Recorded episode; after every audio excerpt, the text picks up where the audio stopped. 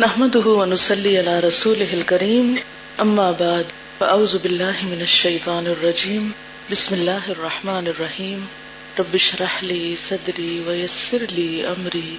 واحلل عقدة من لساني يفقه قولي. میں جب یہاں انٹر ہوتی ہوں نا، تو مجھے ایک خاص پیس کا احساس ہوتا ہے۔ تو میں سورت القصص پڑھا رہی تھی تو آخری دن جو میں نے لیسن پڑھایا اس میں سے سورت القصص میں سے، اس میں ایک مجھے نئی بات سمجھ میں آئی۔ ابھی جو میری فیلنگس تھی اندر آ کے، اس سے جب میں اس کو ریلیٹ کرتی ہوں کہ جہاں پر اللہ کا نام لیا جاتا ہے اور اللہ تعالیٰ کا ذکر کیا جاتا ہے، اس کی آیت نمبر تیس ہے۔ فلم اتاحا نو دیا من شاط الواد الایمنی فی البقعة المبارکة من الشجرتی ایا موسا انی ان اللہ رب العالمین۔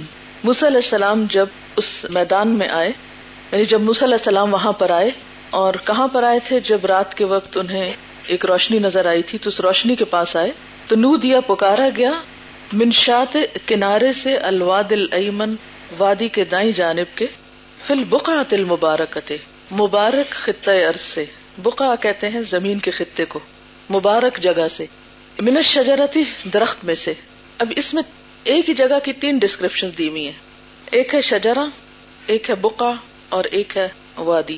یعنی وادی میں بقا تھا اور بقع میں شجر تھا اور شجر میں سے آگ نکل رہی تھی۔ آگ تھی اللہ تعالیٰ کی تجلی کی۔ اصل میں وہ اللہ تعالیٰ کا نور تھا یا تجلی تھی۔ جس زمین پر تھا وہ درخت، یہ جس زمین یا جس جگہ پر یہ ہوا تھا، اس کو اللہ تعالیٰ البقات المبارک کہتے ہیں۔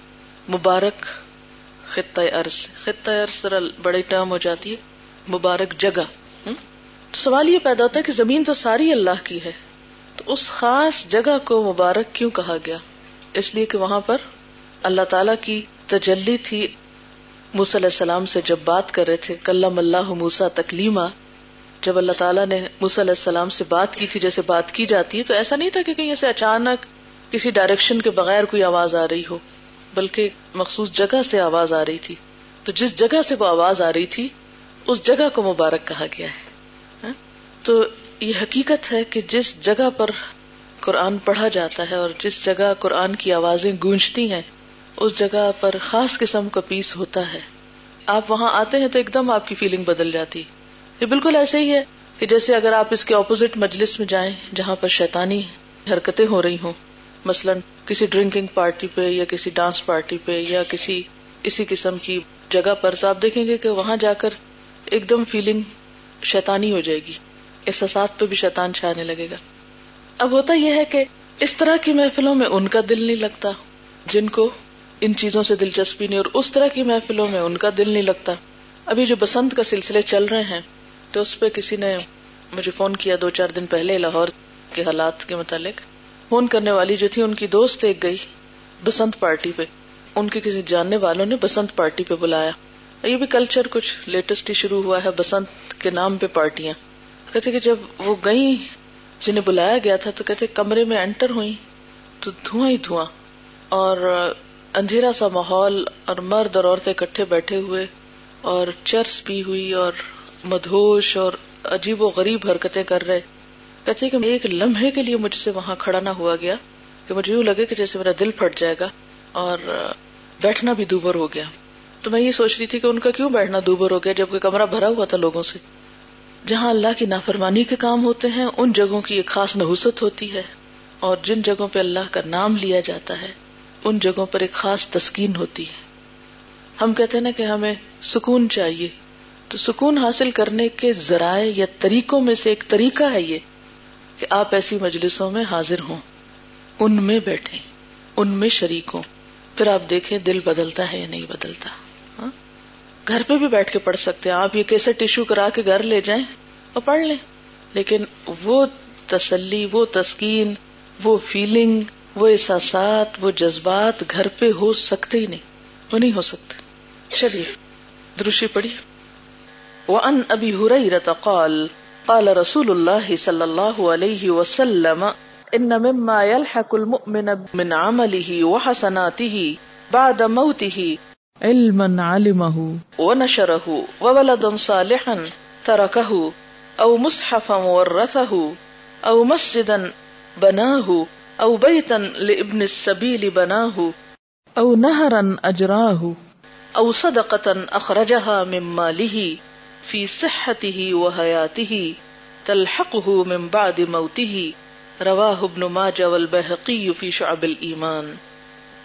حضرت ابو حرارہ رضی اللہ تعالی عنہ سے روایت ہے کہ رسول اللہ صلی اللہ علیہ وسلم نے فرمایا، ان مما، بے شک اس میں سے جو یلحق المؤمن من عمله جو پیچھے سے پہنچتا ہے لاحق ہوتا ہے نا پیچھے سے ساتھ لگنا۔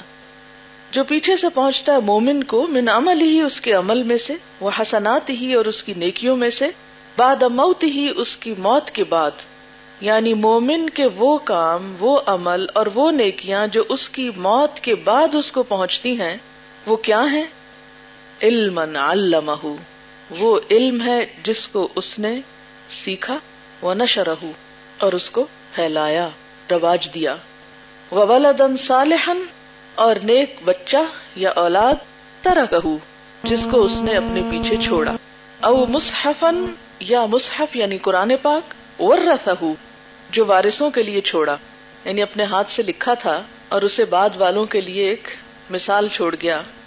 او مسجد بنا ہو یا مسجد جو اس نے بنائی۔ او بئی تن ابن سبیلی یا گھر مسافروں کے لیے یعنی مسافر خانہ بنا ہو، اس نے اس کو بنایا۔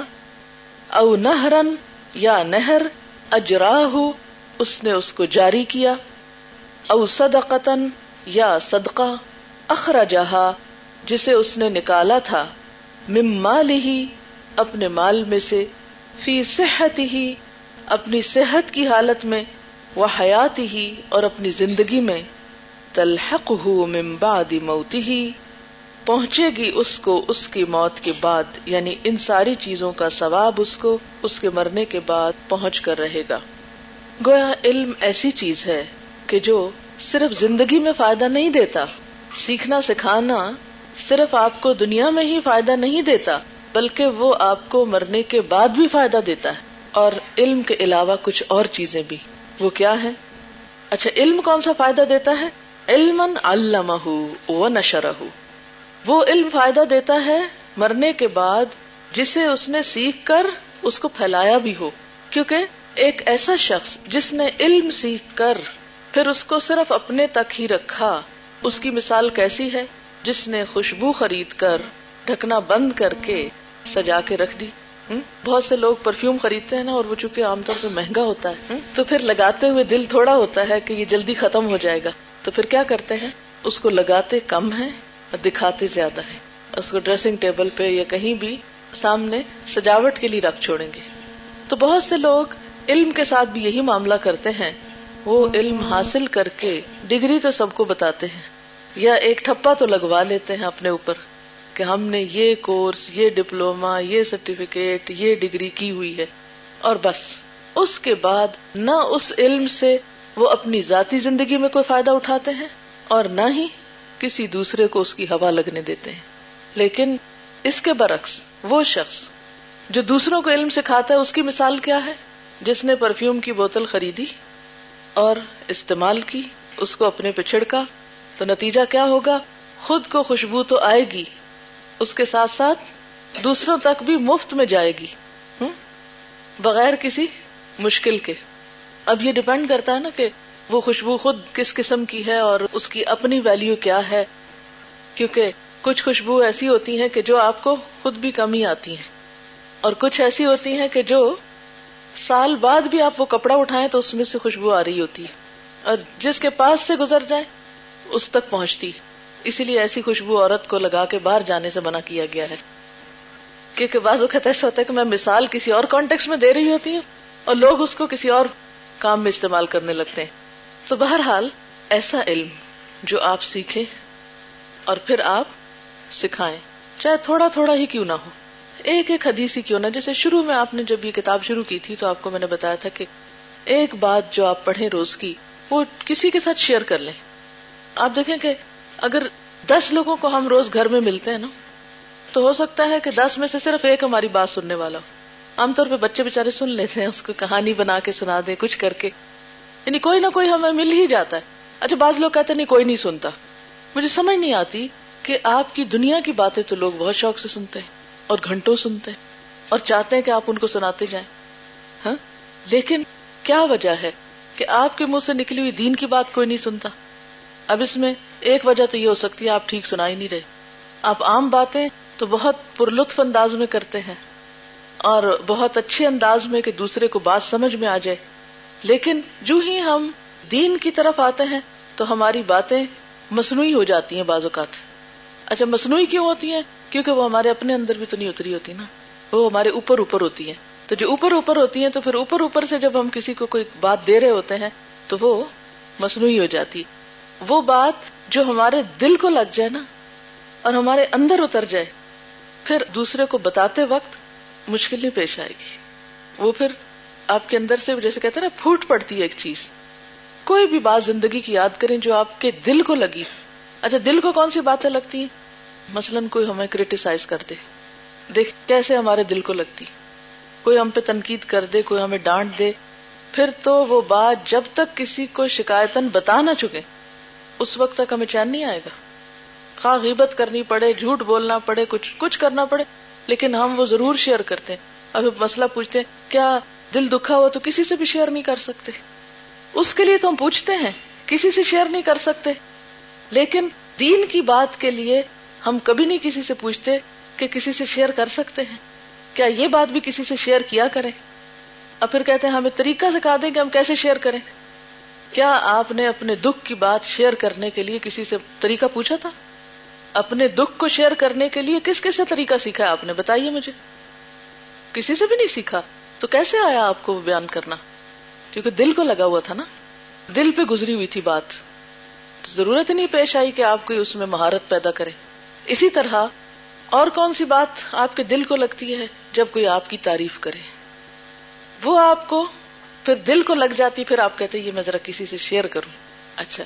تو گویا اس سے پتا یہ چلا کہ جو باتیں ہماری ذات سے متعلق ہوتی ہیں، وہ ہمیں بہت اچھی لگتی ہیں اور وہ ہم دوسروں سے شیئر بھی کرتے ہیں۔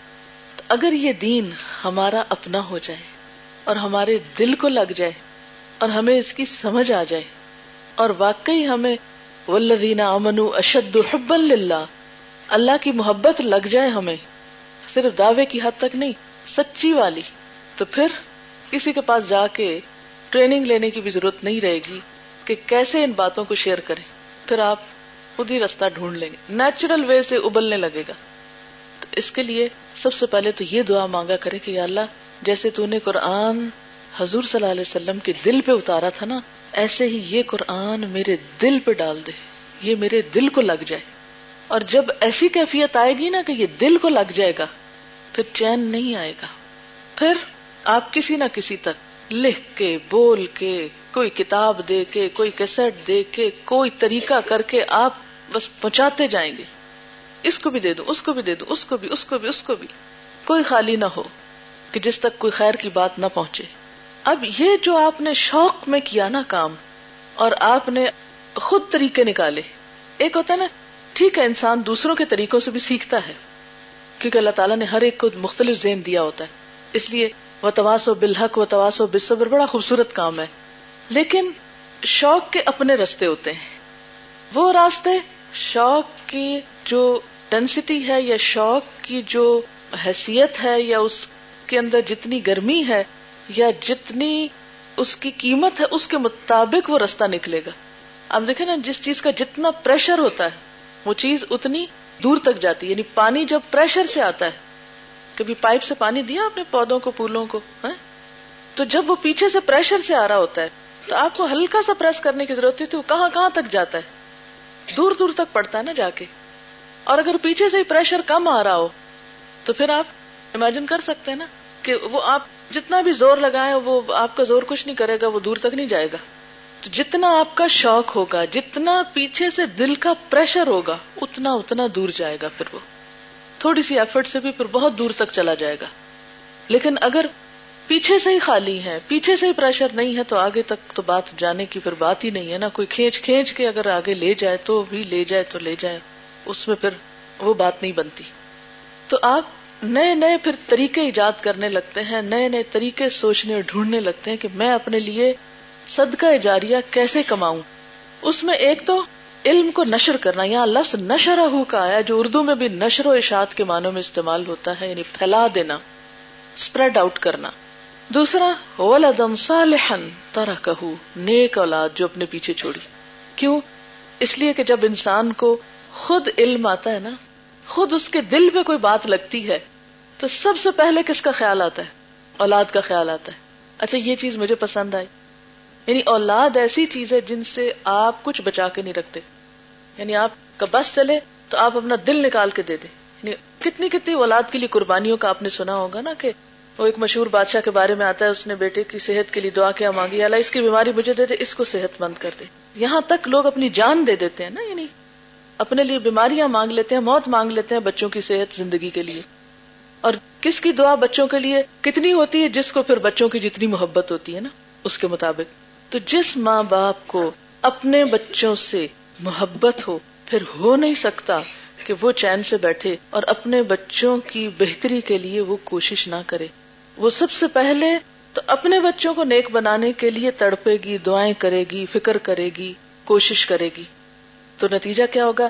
وہ لدنسا لہن طرح کہ جب دنیا سے جائے گی یا ایسے والدین جائیں گے، تو پیچھے جو بچے چھوڑیں گے، وہ بھی نیکی کے رستے پہ ہوں گے۔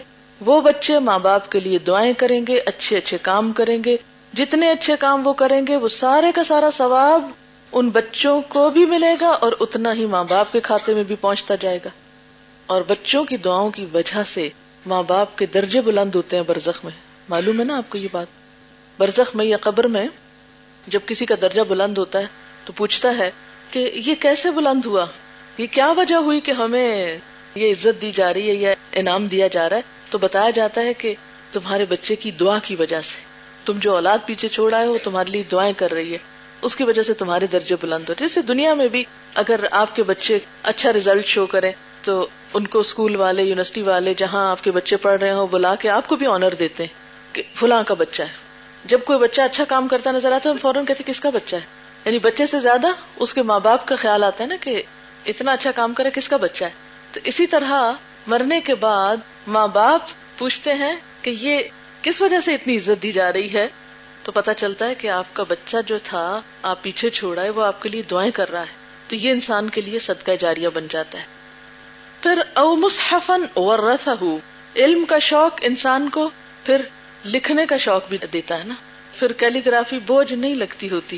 انسان یہ چاہتا ہے کہ وہ کوئی ایسی چیز لکھ جائے کہ جو نسلوں میں یاد رہے۔ کہ ہاں یہ، کیونکہ آپ خود تو چلے جاتے ہیں نا دنیا سے۔ تو بعد میں آپ کے کپڑے جو ہیں، بعض لوگ کپڑے رکھ کے کہتے ہیں، فلاں کے یادگار ہیں، اس کے کپڑے رکھے رکھتے ہیں۔ بعض لوگ کسی کے کوئی اور چیزیں سنبھال لیتے ہیں۔ کوئی برتن آپ رکھ چھوڑتے ہیں۔ مثلاً میں نے ایک چھوٹا سا برتن رکھا ہوا ہے اپنی نانی کے جہیز کا، ایک میں نے رکھا ہوا اپنی امی کے جہیز کا، ایک میں نے رکھا ہوا اپنی ساس کے جہیز کا نا۔ ایک ایک برتن ہے چھوٹا چھوٹا۔ لیکن وہ میں نے ایسے ہی بس پتا نہیں رکھا ہوا ہے۔ تو وہ جیسے ہوتے ہیں نا ورثے میں ایک چیز دوسرے کو ملی، نانی کی چیز امی کو ملی، امی کے آگے انہوں نے بانٹی، تو وہ چھوٹی چھوٹی چیز ایسے ہی بزرگوں کی یادگار کے طور پہ انسان لیے چلتا ہے۔ تو اسی طرح جو بزرگ کتابیں لکھے تو آپ نے دیکھا ہوگا کہ ان کی نسلوں میں آگے کتابیں چلتی ہیں۔ یعنی جو کچھ مال آپ سمیٹتے ہیں دنیا کا، آپ کے بچوں کو وراثت میں وہی تو ملتا ہے، کہ نہیں؟ تو اسی طرح باقی وراثت کی یہاں بات نہیں ہوئی کہ اور کیا کچھ چھوڑا، کتنے مکان چھوڑے، کتنی جائیدادیں چھوڑی، کتنا بینک بیلنس چھوڑا، وہ تو سب اڑ اڑا جائے گا۔ ہاں ایک چیز جو صدقہ جاریہ وراثت میں بھی ہوگی، وہ کیا ہے؟ آپ کا قرآن، آپ کی اچھی کتاب جو آپ کے بچے آگے پڑھیں، وہ دیکھیں، ان کو دیکھ کے شوق آئے۔ ان کو یاد رہے کہ ہمارے آبا و اجداد کیا تھے، کون تھے؟ کیونکہ آہستہ آہستہ تو بچوں کو یہ بھی یاد نہیں رہتا کہ ہمارے ماں باپ کا شوق کیا تھا، ہمارے نانا دادا کا شوق کیا تھا۔ لیکن جب ایسی چیزیں وراثت میں آتی ہیں حصے میں، اب مثلاً میرے والد جس قرآن پاک پہ پڑھا کرتے تھے، وہ میں نے اپنے پاس رکھا ہوا ہے۔ یعنی سکسٹی فور سے لے کر نائنٹی ایٹ تک جب ان کی ڈیتھ ہوئی ہے، تو اس سے پہلے جو قرآن پاک انہوں نے پڑھا یعنی ان سارے سالوں میں، وہ میں نے لے لیا۔ میں اپنی اسٹوڈینٹس کو نکال کے دکھا رہی تھی کہ کس طرح میرے والد یعنی کئی دفعہ پڑھ کے پڑھا بھی چکے تھے، اس کے باوجود بڑھاپے کی عمر تک اپنے ہاتھ سے اپنے قرآن پہ نوٹس لکھتے رہتے تھے۔ اور انہوں نے خود اپنا مصحف، اپنے الگ الگ پیجز بیچ میں ڈلوا کے، کیونکہ ابھی یہ جو آپ کا پلین پیج آتا نا، یہ اس زمانے میں نہیں اس طرح کے قرآن چھپتے تھے۔ تو انہوں نے خود سے پورا قرآن پاک کھلوا کے، پھر ایک ایک پیج بیچ میں ڈلوا کے، اس کو دوبارہ بائنڈ کرایا ہوا ہے۔ اس میں کہیں نیلے پین سے، کہیں پینسل سے، کہیں کالے سے، کہیں کسی چیز سے۔ یعنی جب وہ روزانہ کی تلاوت کرتے تھے تو کبھی کوئی تفسیر پڑھ رہے، کبھی کوئی، یہ نہیں تھا کہ انہیں کسی کو اس طرح کوئی تفسیر کی کلاس لینی تھی۔ اپنے مطالعے کے لیے پڑھتے تھے اور ہمیں سکھانے کے لیے، لیکن باقاعدہ اس پہ نوٹس لکھتے رہتے تھے۔ اب جب میں دیکھتی ہوں، میں دوسروں کو دکھاتی ہوں، تو مجھے ایک بہت خوشی محسوس ہوتی ہے۔ اسی طرح آپ کا قرآن پاک جو ہے، آپ کے بعد کس کے پاس جائے گا؟ ظاہر ہے جو آپ کے وارث ہوں گے انہیں کے پاس ہی جائے گا نا؟ اس پہ آپ کیا لکھ رہے ہیں؟ کیسے لکھ رہے ہیں؟ کتنے شوق سے نوٹس بنا رہے ہیں؟ دوسروں کے لیے کیا مثال چھوڑ رہے ہیں؟ کوئی بات کسی کو سمجھ آئے گی اس میں سے کہ نہیں آئے گی؟ کیونکہ آج کا کام جو ہم کر رہے ہیں، وہ ہم یہ سمجھ رہے ہیں یہ آج ہی رہنا آج ہی کرنا اور آج ہی رہ جائے گا۔ ہم نے کبھی نہیں سوچا۔ اور اس کی ایک وجہ یہ بھی ہے کہ ظاہر ہے کہ پھر قرآن پاک کی قدردان اولاد چھوڑیں گے تو ان کو وہ قدر ہوگی نا۔ میں نے اپنی ساری کتاب باہر رکھی ہوئی اور وہ قرآن پاک اندر رکھا ہوا ہے۔ ایک میں نے اپنی تفسیریں اندر الماری میں رکھی ہوئی اور ایک وہ۔ ہوا یہ کہ ایک دفعہ کسی شخص نے میری اجازت کے بغیر کچھ دیکھنے کے لیے میری تفسیر اٹھائی، اٹھا کے تھوڑی دیر وہاں دیکھی، پھر ساتھ لے کے چل پڑا، وہ کسی اور کمرے میں جا کے رکھ دی۔ تو وہ ایک عرصہ میرا پریشانی کا گزرا کہ میری تفسیر کا ایک والیوم مس کیونکہ میں نے بھی کئی سالوں سے انہیں کے اوپر بار بار نوٹس لیے ہوئے اور کبھی کوئی ادھر لکھا، کوئی ادھر۔ تو اس کے بغیر مجھ سے بھی پڑھانا مشکل ہو جاتا ہے، کیونکہ اپنے ہاتھ کے نوٹس ہیں۔ تو ان کے ساتھ میں نے وہ قرآن پاک اندر رکھا ہوا ہے کہ جیسے میں اب یہاں آئی ہوں تو میری غیر موجودگی میں کوئی اس طرح کا استفادہ نہ کرے کہ وہ غائب ہو جائے تو بہرحال اب یہ جو قرآن پاک ہیں آپ کے، ان کو آپ ابھی تو اپنے لیے لکھ رہے ہیں۔ ان کے اوپر نوٹس بھی اپنے لیے لکھ رہے ہیں۔ لیکن یاد رکھیں، یہ آپ ہی تک نہیں رہیں گے، یہ آگے نسلوں میں چلیں گے۔ یہ دوسروں کے لیے ایک یادگار بنیں گے، ایک وراثت آپ کی بنیں گے اور آپ کے لیے صدقہ جاریہ بنیں گے۔ انشاءاللہ۔ کیوں؟ اس لیے کہ ضروری نہیں ہے کہ آپ کوئی اس سے تفسیر ہی پڑھ کے سیکھے، صرف اس کا دیکھنا ہی۔ اور اس کی جو کیئر اور حفاظت اور جو آپ نے اس کے ساتھ، وہ جو بھی آپ کی محبت ہے اس قرآن کے ساتھ اور جس جس طرح آپ لکھ رہے ہیں، وہ ایک مثال ہے نا دوسروں کے لیے کہ اچھا اتنا شوق تھا ان کو۔ اللہ ان پہ رحم کرے دیکھے کتنا اچھا کام ہے۔ تو مرنے کے بعد گواہی بھی تو ہو جائے گی نا؟ ہاں؟ تو اس لیے اب پھر بات شوق کی ہے۔ جتنے شوق اور محنت اور لگن سے آپ اس کو اچھی طرح لکھیں گے، وہ بھی کاؤنٹ کرے گا۔ اور اگر آپ نے اس کو بس کیڑے مکوڑے ڈال کے رکھ دیا ایک طرف، تو کہاں کہاں چھپاتے پھریں گے اس کو؟ کیونکہ اب دیکھیں نا، جیسے ہم وراثت میں اپنے کپڑے چھوڑتے ہیں مثال کے طور پہ، تو کپڑوں جیسے تو کپڑے بہت سے ہوتے ہیں نا؟ کچھ عرصے کے بعد کسی کو یاد بھی نہیں رہے گا، یہ اس کا کپڑا تھا یا فلانے کا تھا؟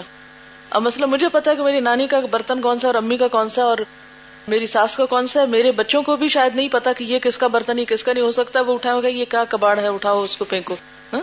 تو دنیا کا مال اور دنیا کی چیزیں تو آؤٹ ڈیٹڈ ہو جاتی ہیں آؤٹ آف فیشن ہو جاتی ہیں، پرانی ہو جاتی ہیں، ان کی ویلو ختم ہو جاتی ہے اور بعد میں آنے والوں کو ان کے بیچنے پر ہوتا ہے کہ ان کو بیچ کے کچھ اس سے اپنا فائدہ اٹھائے لیکن قرآن پاک جیسی چیز اگر بیچیں گے بھی تو کہاں بیچیں گے؟ کوئی نہیں بیچے گا اس کو۔ ہو سکتا ہے کہ آپ کے بچے نہ بھی پڑھیں تو آپ کے بچوں کے بچے آگے ان کو پڑھ لیں گے یا کوئی اور گھر سے اٹھا کے دیکھے گا اچھا یہ بھی کام ہوتا تھا۔ اچھا ایسے بھی پڑھا جاتا تھا۔ ایسے بھی کوئی پڑھاتا تھا۔ تو کیا پتا، آپ کا لکھا ہوا وہ معلوم نہیں کس کو کتنا سبق دے، کس کا کتنا شوق بڑھا دے، اور کس کے لیے کس نیکی کی طرف جانے کا ایک رستہ کھول دے۔ تو اس لیے مصحفن ورثہ ایسا قرآن جو ورثے میں چھوڑا اس نے، وہ بھی صدقہ جاریہ بن گیا۔ کیونکہ وہ ایک گواہی ہے، ایک سمبل ہے، ایک علامت ہے۔ او مسجد بنا ہو یا کوئی مسجد جسے اس نے بنایا۔ کیونکہ مسجد کا بنانا جو ہے، وہ کیا ہے؟ اللہ کی یاد کو عام کرنے کے لیے یا اللہ کا ذکر کرنے کے لیے لوگوں کو ایک ٹھکانا مہیا کرنا۔ مسلمانوں کو اکٹھا کرنے کے لیے ایک مرکز مہیا کرنا۔ کیونکہ اس میں اللہ کا نام بلند ہوتا ہے، اس میں اللہ تعالی کی عبادت ہوتی ہے۔ مسجد کو دیکھتے ہی کیا یاد آتا ہے نا؟ یعنی آپ مسجد کے اندر نہ بھی جائیں۔ آپ نماز نہیں بھی اندر جا کے پڑھ رہے۔ بہت سے لوگ جو مسجد کے پاس سے گزرتے ہیں یا اس کا مینار دور سے دیکھتے ہیں تو فوراً انکانشیسلی ایک دم کیا خیال آتا ہے؟ وہ اللہ کا گھر ہے۔ یعنی اذان نہ بھی ہو رہی ہو، صرف مسجد کی تصویر دیکھ کے بھی پہلا خیال آتا ہے، اللہ کا گھر۔ بچے سے بھی پوچھے تو وہ کیا کہے گا؟ اللہ کا گھر۔ اب یہ جگہ ہے جس نے آپ کو اللہ تعالیٰ کی یاد دلا دی۔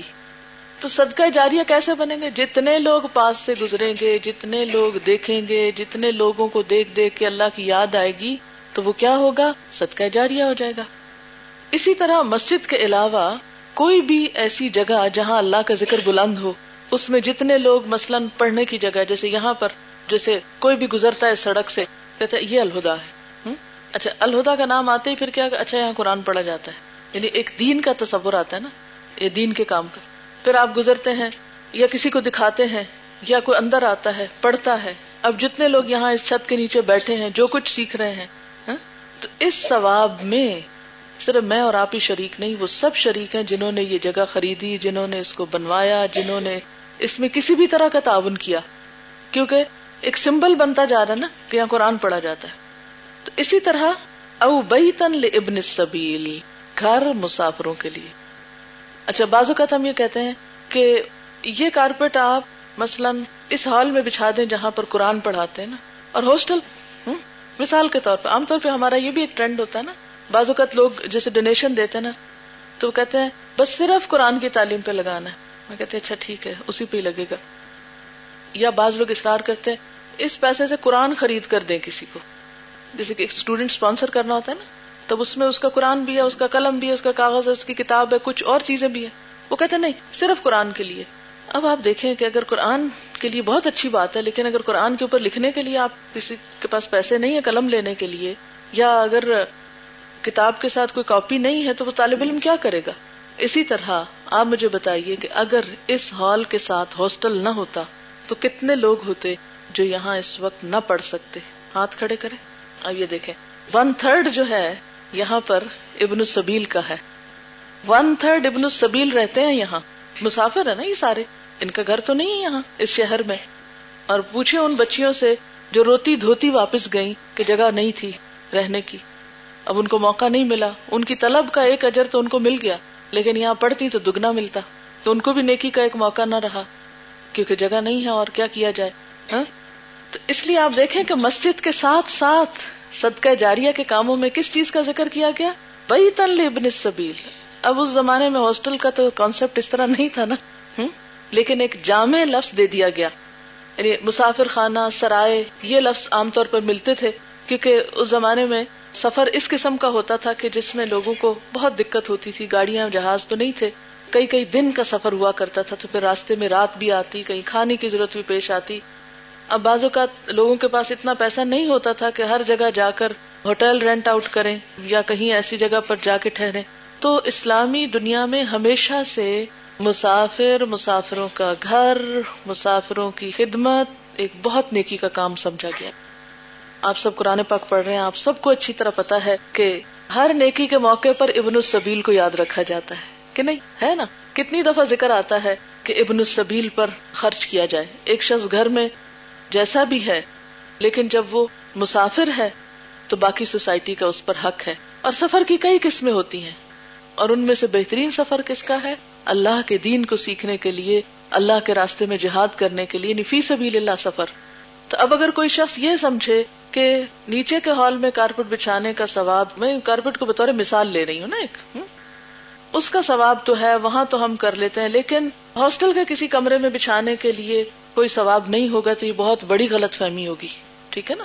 اسی طرح جب ایک ادارہ مثال کے طور پہ بنتا ہے تو اس میں گیٹ سے لے کر آخری حصے تک، آخری دیوار تک جو چیزیں وہ ساری اسی پرپز کو سرو کر رہی ہیں۔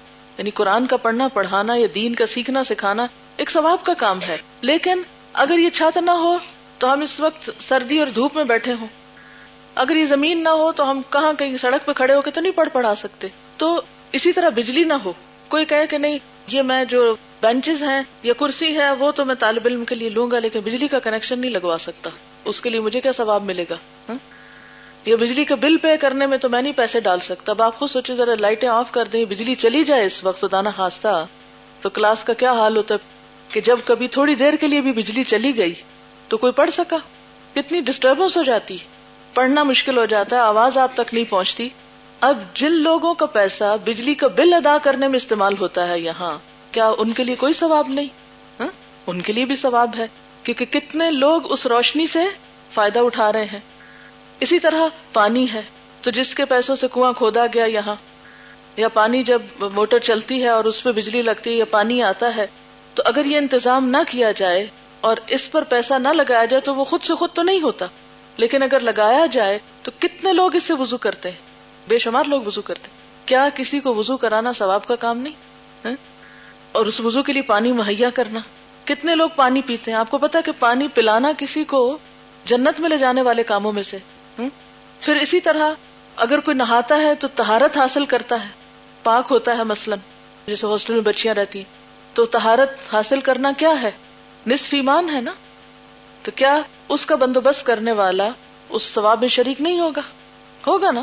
تو اس لیے بعض اوقات ہماری نیکی کا کام کرنے کی سوچ بہت لمیٹڈ ہوتی۔ ہم سمجھتے ہیں سپارہ چھاپ دینا نیکی، یا صرف مسجد بنانا نیکی ہے، یا یہ کہ چند ایک ریچولس کی ادائیگی نیکی ہے۔ حالانکہ اسلام میں نیکی کا ایک وسیع تصور ہے، وسیع تصور۔ اس لیے ابن السبیل کے لیے گھر کی تعمیر، گھر بنانا یا بنوانا یا اس کی مینٹیننس میں کچھ بھی خرچ کرنا کیا ہے دراصل؟ صدقہ جاریہ کے کاموں میں سے ہے۔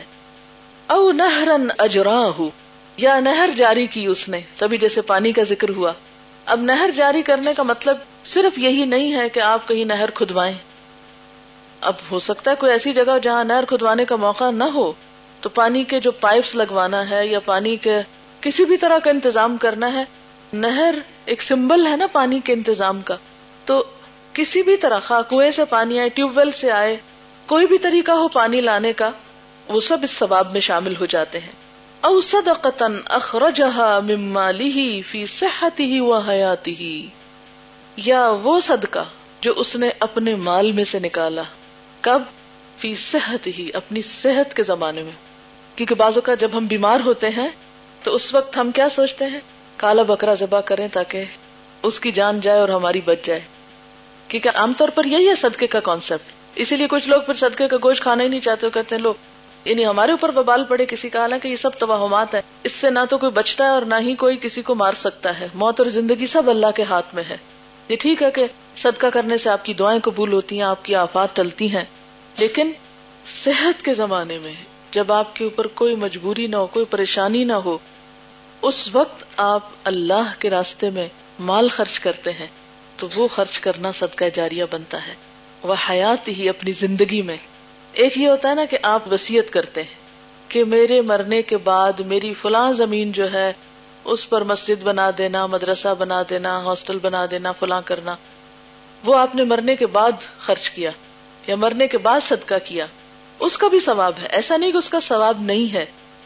لیکن وہ صدقہ جو آپ اپنی زندگی میں اپنے ہاتھ سے اپنے سامنے کرتے ہیں اس کا ثواب کہیں زیادہ ہے۔ وہ تو شور شارٹ آپ کے لیے صدقہ جاریہ بنا۔ مرنے کے بعد آپ کو کیا پتا کہ کوئی آپ کے مال کے ساتھ کیا کرتا ہے۔ کوئی کیئر کرتا ہے یا نہیں کرتا اور اس کو اسی پرپز کے لیے استعمال کرتا ہے یا نہیں کرتا۔ تو اس لیے انسان اپنی زندگی میں، اپنی صحت میں، اپنے ہوش و حواس میں اپنے لیے جب کچھ کرتا ہے تو وہ اس کے لیے زیادہ بہتر ثواب کا باعث بنتا ہے یا صدقہ جاریہ بنتا ہے۔ تو فرمایا کہ یہ چیزیں اس کے لیے مرنے کے بعد بھی فائدہ مند ہے اگلی حدیث ہے وہ ان عائشہ انہا قالت سمعت رسول اللہ صلی اللہ علیہ وسلم یقول ان اللہ عز وجل اوحى الی انه من سلک مسلکا فی طلب العلم، سهلت له طریق الجنة، ومن سلبت کریمتیہ افبته علیہ الجنة، وفضل في علم خير من فضل في عبادة وملاك الدين الورع. رواه البيهقي في شعب الإيمان حضرت عائشہ رضی اللہ تعالی عنہا سے روایت ہے کہ میں نے رسول اللہ صلی اللہ علیہ وسلم کو فرماتے ہوئے سنا کہ ان اللہ عز وجل اوحا الیہ کہ اللہ سبحانہ و تعالی نے میری طرح وہی کی ہے۔ تو اس سے کیا پتا چلتا ہے کہ حدیث بھی دراصل وہی خفی کی ایک قسم ہے۔ ایک وہی وہ ہے جو قرآن پاک کی شکل میں ہمارے سامنے آئی ہے اور ایک وہی حدیث کی شکل میں بھی ہے۔ کیا وہی کی اللہ تعالیٰ نے؟ یعنی وہی خفی منسل کا مسلکن فی طلب العلم، کہ جو شخص کسی راستے پر علم کی تلاش میں چلا سلا کا مسلکن فی طلب العلم، علم حاصل کرنے کے راستے پر چلا۔ ذرا تصور میں لائیے، کوئی راستہ آتا ہے آپ کے ذہن میں؟ علم حاصل کرنے کے لیے آپ نے کبھی کوئی راستہ طے کیا؟ آپ سب کے گھر سے لے کر یہاں تک کا جو راستہ ہے وہ یہی راستہ ہے جس کی طرف اس حدیث میں اشارہ کیا گیا ہے۔ اگر آپ خالص اللہ کی رضا کے لیے آتے ہیں نا کسی پہ احسان جتانے، نہ کچھ عورت کمانے، نہ کسی دنیا کی غرض سے صرف اپنے فائدے کے لیے کہ اللہ تعالیٰ کو راضی کرنے کے طریقے پتہ چلے۔ تو انہ منسل کا مسلکن فی طلب العلم، جس نے علم حاصل کرنے میں کوئی راستہ اختیار کیا سہل تو لہو طریق الجنہ۔ میں نے اس کے لیے جنت کا راستہ آسان کر دیا۔ اچھا یہ راستہ جو ہوتا ہے، علم حاصل کرنے کا راستہ، یہ عموماً بڑا مشکل لگتا ہے۔ آپ میں سے کچھ لوگ ہوں گے جو بس پہ آتے ہوں گے دکے کھاتے، دھواں کھاتے۔ وہ اپنے دل میں کبھی کبھی بہت افسردہ ہوتے ہوں گے کہ کتنے خوش قسمت ہیں وہ جو اپنی گاڑیاں رکھتے ہیں اور ان کو کوئی مسئلہ نہیں ہے۔ ہاں؟ کچھ لوگ جو گاڑیاں پہ آتے ہوں گے، وہ کہتے ہوں گے، کتنا پیٹرول مہینے کا اس میں چلا جاتا ہے۔ کچھ لوگ ایسے طریقے سے آتے ہوں گے کہ ان کو اسٹاپ پر اتر کر گھر تک جانے میں کافی سارا پیدل چلنا پڑتا ہوگا۔ یا آنے جانے کے ٹائمنگ بہت سارے ہوتے ہوں گے اور رش کرتے ہوں گے۔ کتنی خوش قسمت ہے یہ لڑکیاں جو ہاسٹل میں رہتی ہیں۔ اوپر سے نیچے اتر آتی ہیں نیچے سے اوپر چلی جاتی ہیں۔ پکا پکایا کھانا مل جاتا ہے۔ لیکن ان سے پوچھیے تو وہ اس پریشانی میں مبتلا ہے کہ ہم کتنے محروم ہیں جو ہاسٹل میں پڑے ہیں اور وہ کتنے خوش قسمت ہیں جو روز گھر والوں سے ملتے ہیں۔ اصل بات یہ ہے کہ انسان کسی حال میں بھی شکر ادا نہیں کرتا۔ اگر ہم سب شکر ادا کرنے لگے تو ہمارا سر نہ سجدے سے اٹھے۔ اتنے احسان ہے ہم میں سے ہر ایک پر اللہ کے۔ لیکن ہم ہر شر میں سے خیر نہیں نکالنا چاہتے۔ واقع عفق جب ہوا اور مسلمان مہینہ بھر پریشان رہے تو وہی نازل ہوئی۔ اور اللہ تعالیٰ فرماتے ہیں، لا تحسبوه شر لکم، بل هو خیر لکم۔ یہ سارا واقعہ جو ہوا، اس کو اپنے حق میں برا نہ سمجھو۔ یہ تمہارے حق میں بہت اچھا ہوا۔ اس میں تمہارے لیے بہت خیر نکلے گی۔ آئندہ کے لیے بہت بلائیاں سامنے آئیں گی۔ تو بالکل اسی طرح ہم خواہ ہاسٹل میں رہتے ہوں یا گھروں سے آتے ہوں، بہرحال علم کا راستہ دشوار ہے۔ لیکن جو شخص خوشی خوشی اس دشواری کو اٹھائے کہ اللہ تعالیٰ شکر ہے ایک ایک قدم گنا جا رہا ہے نا جو تیرے رستے میں چل رہی تیرے رستے میں میرے پاؤں کو جو گرد پڑتی ہے، اس کا بھی تو نے وعدہ کر رکھا ہے کہ میں ان پاؤں کے لیے، ان قدموں کے لیے آگ کو حرام کر دوں گا جو میرے رستے میں گرد آلود ہو تو اس میں آپ دیکھیں کہ کوئی بھی ہو، زندگی تو ہے ہی مشقت کا نام، لیکن اجر کون کماتا ہے ان مشقتوں میں جو اپنی نیت درست کر لیتا ہے، جو اپنی سوچ اچھی کر لیتا ہے، اپنے اندر پازیٹیوٹی لے آتا ہے۔ تو جو شخص علم کے راستے پر چلا اور اسے مراد روز آنا جانا بھی ہے اور گھروں کی جدائی بھی ہے، تو اس کا سلا کیا ہے؟ فرمایا، اس کے لیے میں جنت کا رستہ آسان کر دوں گا۔ اور جنت کا رستہ کیسے آسان ہوتا ہے؟ ایک تو ظاہر اس مشقت کی وجہ سے ہوتا ہے۔ نمبر ٹو یہ کہ انسان کو اچھے کام کرنے کے طریقے پتہ چلتے ہیں۔ مثلاً اگر آج آپ یہاں نہیں بیٹھے ہوتے، تو آپ کو کیسے پتا چلتا کہ کون کون سے طریقوں سے جنت کا سودا کیا جا سکتا ہے؟ کون کون سے کام صدقہ جاریہ میں آتے ہیں؟ آپ آئے، آپ بیٹھے، آپ نے سنا، آپ نے سیکھا، کچھ بھول بھی جائے گا تو کچھ تو یاد رہے گا، اور کوئی بھول کے پھر کبھی یاد آ جائے گا۔ ہو سکتا ہے جس وقت نیکی کا موقع سامنے آئے اور آپ بہتر اور جلدی ڈسیزن لیں نیکی کرنے کا، کیونکہ آپ کے پیچھے وہ ایک دل میں تھی نا بات یا آپ کو معلوم تھی۔ تو جس کو پتہ ہی نہیں ان کاموں کا ثواب، اس کے سامنے سو رستے کھلے ہو نیکی کے، وہ ایک بھی نہیں اختیار کرے گا، اس کو پتہ ہی نہیں کہ نیکی کا رستہ ہے۔ کیونکہ اگر ہمیں پہچان ہو جائے، مثلاً ایک شخص جو دیکھ رہا ہے اور اس کے سامنے سونا پڑا ہے، تو وہ کبھی بھی اپنا ہاتھ نہیں روکے گا، وہ اٹھائے گا کہ او یہ تو راہ چلتے ہوئے سونا مل گیا مجھے۔ کبھی آپ نے تجربہ کیا ہوگا راستے میں، کوئی پیسے گرے ہوئے ملتے ہیں یا کچھ، تو کتنے خوش ہوتے ہیں ہم کے وہ راستے سے فلانی چیز مل گئی ہاں؟ حالانکہ معمولی سی چیز ہی ہو۔ کوئی چمکتی ہوئی چھوٹی سی بچوں کو چیز مل جاتی ہے نا، اٹھا کے آ کے ضرور ماں کو دکھائیں گے، یہ مجھے ملا۔ تو جس نے اس کو دیکھا، جس کو پہچان ہوئی، اس کو تو وہ پا کے خوشی ہوگی۔ تو اسی طرح جس کے اندر یا جس کے پاس یہ علم ہوگا، اور پھر راہ چلتے ہوئے اسے نیکی کا موقع مل گیا، اور اس نے اسے کر لیا، تو وہ تو خوشی سے مالا مال ہو جائے گا کہ مجھے تو ایک بہت بڑی دولت ہاتھ آ گئی۔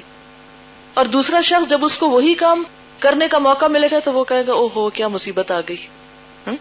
کیوں کہے گا دوسرا مصیبت؟ کیونکہ اس کو پتہ ہی نہیں اس کا اجر کتنا ہے۔ وہ تو ایک بوجھ تلے دبا ہوا ہوگا۔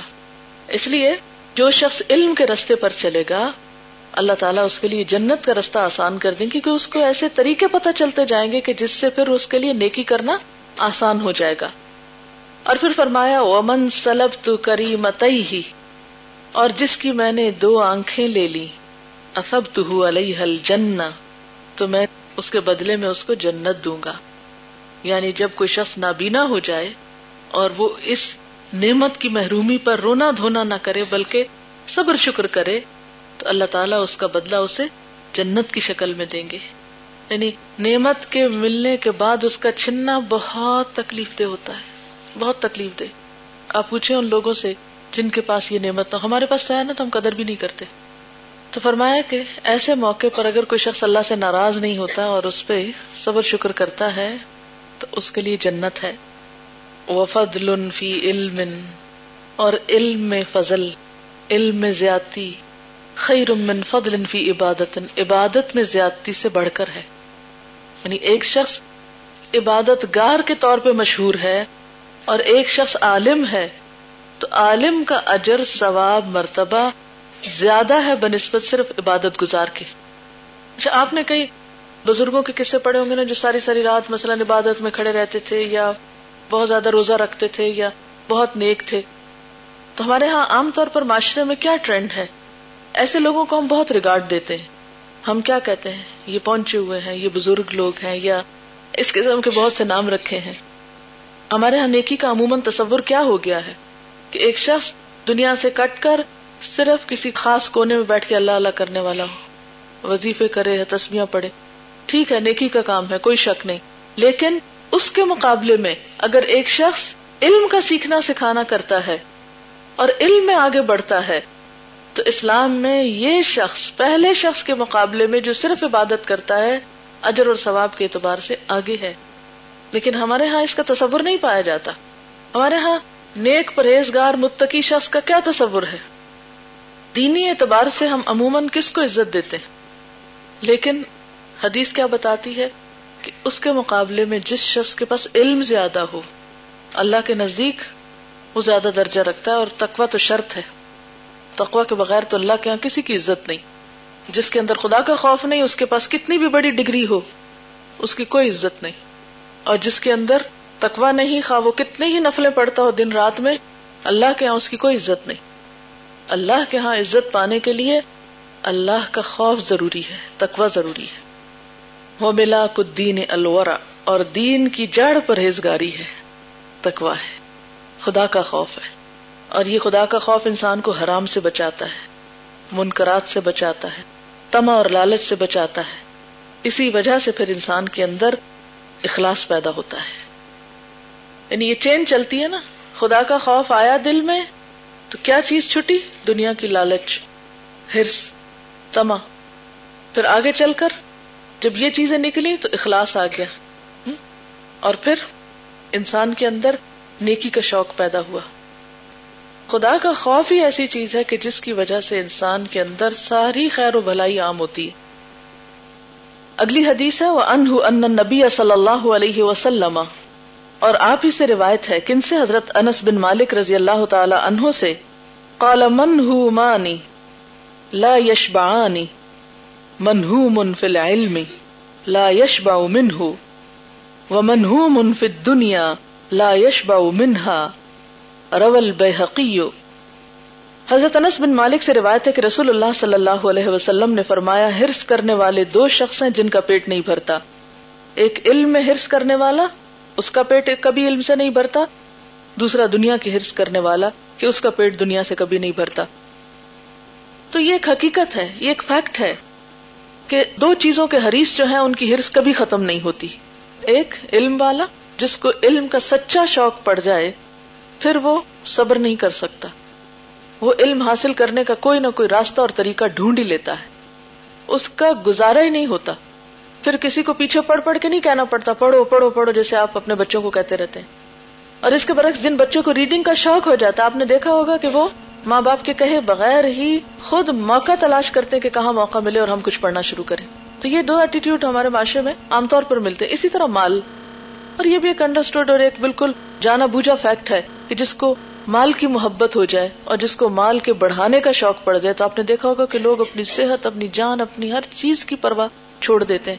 دن رات اندھا دھن مال کمانے میں لگے رہتے ہیں، حتیٰ کہ اسی دوڑ میں ان کی زندگی ختم ہو جاتی ہے۔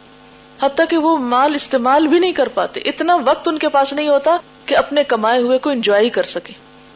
ان کے تفکرات اتنے زیادہ بڑھ جاتے ہیں، ان کی پریشانی اتنی زیادہ ہوتی ہے اور پھر صرف اتنی پریشانی نہیں ہوتی کہ ہمارے پاس ابھی کتنا نہیں آیا، بلکہ کہ اس کو سنبھالنے کی بھی اور پھر آئندہ کی بھی کہ اور کیا ہو سکتا ہے، اور کیا ہو سکتا ہے۔ اور یہاں پر آپ یہ بھی دیکھیے کہ دونوں چیزوں کا پھر اثر بتایا گیا ہے کہ علم کے اثرات فرق ہوتے ہیں۔ اور مال کے اثرات فرق ہوتے ہیں۔ جس کے پاس علم اور حقیقی علم آتا ہے، اس کے اندر خشیت الہی بڑھتی ہے اور یہی پہچان ہے۔ اگر علم حاصل کر کے کسی کے اندر خدا کا خوف نہیں آتا، خشیت الہی نہیں آتی، تو آپ یوں سمجھے کہ اس نے گویا کچھ نہیں سیکھا۔ یعنی علم زیادہ کتابیں پڑھ لینے کا نام ہی نہیں، یا علم زیادہ رٹ لینے کا نام ہی نہیں کہ آپ کا حافظہ بہت اچھا اور آپ کتابوں پہ کتابیں رٹ رہے ہیں، بلکہ علم کا اظہار اور علم کی پہچان خشیت الہی سے ہوتی کہ دل میں خدا کا خوف کتنا ہے اور وہ خدا کا خوف جو ہے وہ آپ کے طرز عمل میں کتنا آیا اور اگر وہ وہاں نہیں آیا تو پھر کچھ بھی حاصل نہیں۔ اسی لیے علم کے ساتھ جب لوگوں کے اندر اخلاق کی خرابی ہوتی ہے یا اور بہت سی برائیاں شامل ہو جاتی ہیں تو وہ اور زیادہ صاحب علم کو بدنام کرنے کا سبب بنتی ہیں۔ اور دوسری چیز جو یہاں بتائی گئی کہ مال کا اثر کیا ہوتا ہے کہ انسان کے اندر سرکشی بڑھ جاتی ہے اور سرکشی بڑھنے کی وجہ کیا جو سائت میں بتائی گئی ہے، کیا؟ کہ وہ اپنے آپ کو دوسروں سے بے نیاز دیکھتا ہے۔ کیونکہ جو انسان محتاج ہوتا ہے، فقیر ہوتا ہے، ضرورت مند ہوتا ہے، اس کا طرز عمل کچھ اور ہوتا ہے۔ وہ اپنی ضرورت کے بوجھ تلے دبا ہوا ہوتا ہے۔ ہاں؟ وہ اس کی ضرورت اس کو سر نہیں اٹھانے دیتی، اس کی زبان نہیں کھولنے دیتی۔ مثلاً کسی بھی مالدار شخص اور اس کے نوکر کا حال اور اس کا فرق دیکھ لیں۔ مالک کی زبان جس طرح چلتی ہے، اس طرح سرونٹ کی نہیں چلتی۔ کیوں؟ اس لیے کہ وہ ضرورت مند ہے اور اس کو پرواہ نہیں ہے۔ تو مال کی سرکشی جو ہے، یہ بہت بری چیز ہے۔ اصل میں بتانا یہ مقصود ہے کہ اگرچہ دو چیزوں کے حریث بہت واضح ہوتے ہیں یا دو چیزوں کی ہرس چھپی نہیں رہتی اور وہ بہت واضح ہوتی ہے، تو ان دونوں کی ہرس کے اثرات بھی فرق ہوتے ہیں۔ ایک کا اثر کچھ اور ہے، دوسرے کا کچھ اور ہے، تو دونوں کے مزاج کا فرق بھی بتایا گیا ہے۔ وعن زیاد ابن حدیر قال قال علی عمر، هل تعرف ما يهدم الاسلام؟ قال، قلت لا. قال، يهدمه زلة العالم وجدال المنافق بالکتاب وحکم الائمة المضلین رواہ الدارمی حضرت زیاد بن حدیر راوی ہیں کہ حضرت عمر رضی اللہ تعالیٰ عنہ نے مجھ سے فرمایا، کیا تم جانتے ہو کہ اسلام کی عمارت کو ڈھانے والی کیا چیز ہے؟ میں نے کہا مجھے نہیں معلوم۔ حضرت عمر نے فرمایا، عالم کا پھسلنا اور اس کا گناہ کرنا، منافق کا کتاب اللہ میں جھگڑنا اور گمراہ سرداروں کا حکم جاری کرنا اسلام کی عمارت کو تباہ و برباد کر دیتا ہے۔ اسلام کی عمارت کو ڈھانے والی چیزیں۔ آج کے دور میں آپ دیکھ رہے ہیں کہ اسلام کی عمارت کا حال کیا ہو چکا ہے۔ ہم؟ یعنی اسلام کا حال کیا ہو چکا ہے؟ مسلمانوں کا حال کیا ہو چکا ہے؟ یوں نہیں لگتا کہ مسلمان ہر جگہ دنیا میں ڈھے پڑے ان کی عزت نہیں، کوئی ان کا مقام نہیں۔ کن چیزوں نے مسلمانوں کو نقصان دیا ہے؟ یہ کون سی چیزیں نقصان کا سبب بنتی ہیں؟ اس میں سب سے پہلے تو عالم کا پھسلنا۔ کسی مسئلے میں عالم کا غلطی کرنا، عمل نہ کرنا، گناہ کرنا، جو کہتا ہے اس کے برعکس کرتا ہے۔ دوسرے، منافق کا کتاب اللہ میں جھگڑنا۔ یعنی ایک شخص جو بظاہر اپنے آپ کو مسلمان کہتا ہے، پھر اس کے بعد قرآن کے اوپر بحثیں کرتا ہے۔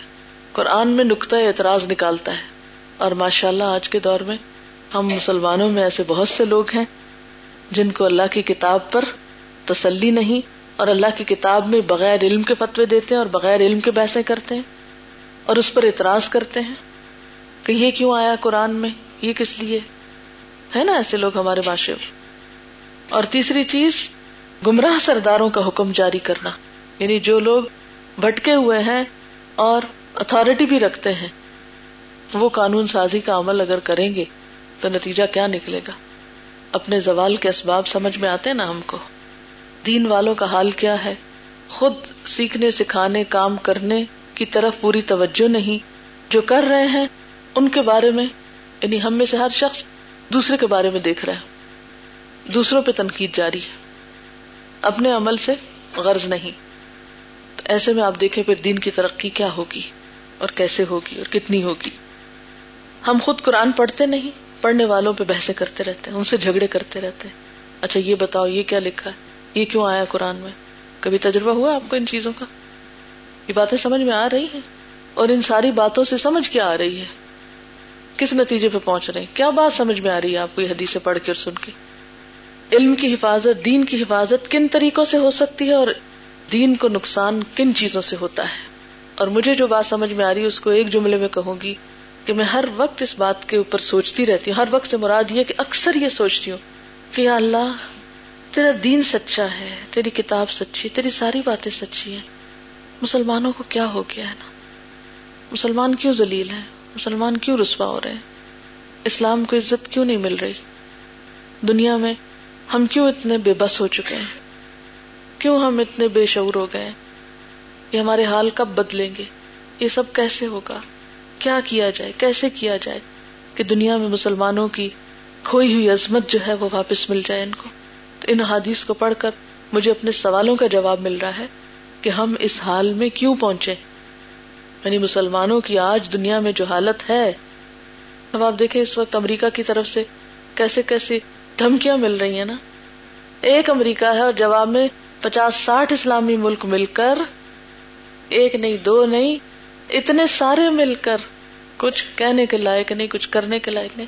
اور اگر کہتے بھی ہیں تو ان کی کوئی سننے والا نہیں۔ ان کی بات کا کوئی وزن نہیں۔ تو پھر بتائیں کیا ہوگا؟ کیا حاصل؟ تو بنیاد کہاں ہے؟ کہاں سے اصلاح ہوگی؟ جیسے امام مالک نے کہا تھا نا کہ اس امت کے پہلے حصے کی اصلاح جس چیز سے ہوئی تھی، آخری کی بھی اسی سے ہوگی۔ پہلے حصے کی اصلاح کہاں سے ہوئی تھی؟ کس چیز سے ہوئی تھی؟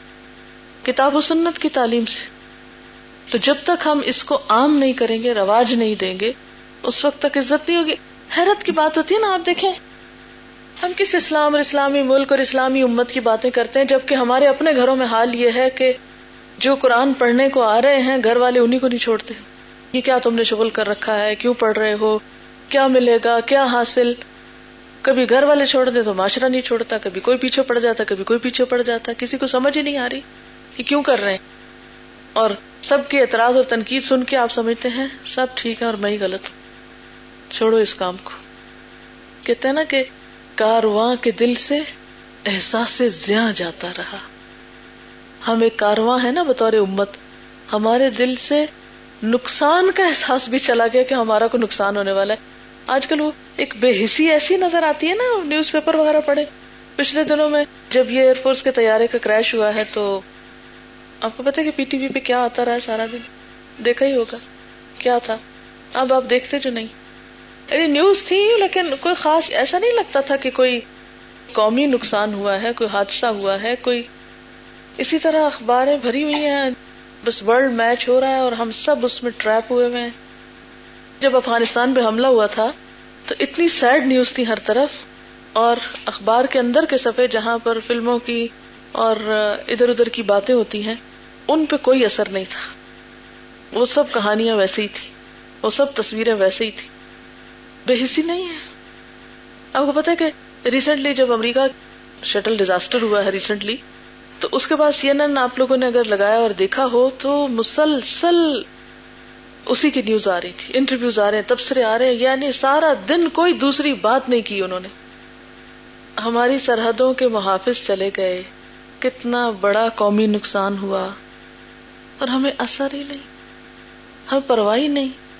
تو جو قوم اپنے محسنوں کی پرواہ نہ کرے، جن کے دل میں احساس نقصان ہی نہ رہے، احساس زیاں جن کا چلا جائے، پھر اس قوم کا علاج کیسے ہوگا، کہاں سے ہوگا؟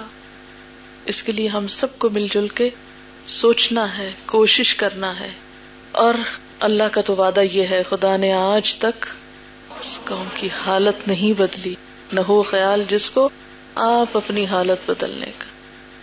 اب عوام کو تو کوئی خیال نہیں اپنی حالت بدلنے کا۔ اب یہ کس کا کام ہے؟ علم والوں کا کام۔ جن کو کچھ احساس ملا ہے، وہ دوسروں کے لیے سوچیں۔